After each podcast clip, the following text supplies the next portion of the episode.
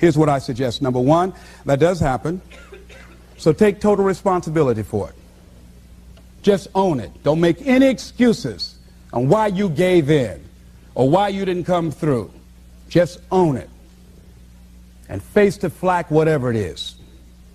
And stand up inside yourself. Next thing is, assess the situation. How did you get here? What happened that you broke down, that you had a breakdown and you surrendered? What happened? What was going on? See, when I used to go on a diet, and I no longer do that, I've made a commitment to a healthy lifestyle. I used to eat up until twelve midnight on Sunday. Anything that wasn't moving.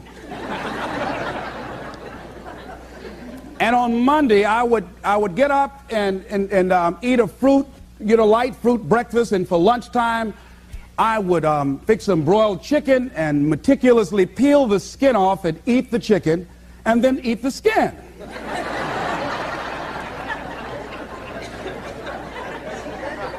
Do five setups, look in the mirror and become discouraged because my stomach doesn't look like a washboard or one of the Avon Haley dances.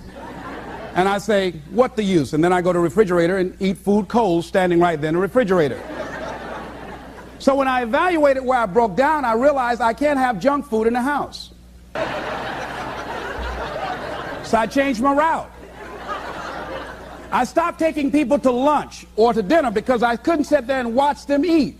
When I had to go someplace and speak and they were eating, I said, call me downstairs when it's time for me to speak, because if I sit at the table looking at them, the food's going to call my name. And I know this. So I had to begin to make sure that I wasn't putting myself in a position where I would give up on my commitment. Am I making sense to you? Yes. So I began to strategize around avoiding situations where I knew that I was going to become weak. Another thing I do when I don't keep my commitment, I either deny myself something or I do a trade-off. If a glazed donut takes advantage of me, then I require myself to do an extra twenty-five setups, or I walk for an extra fifteen or twenty minutes. Because I got a hammerlock on my head and said, come on over here. So you might have to deny yourself something or do a trade-off. Do something that will offset it. The other thing is, start again.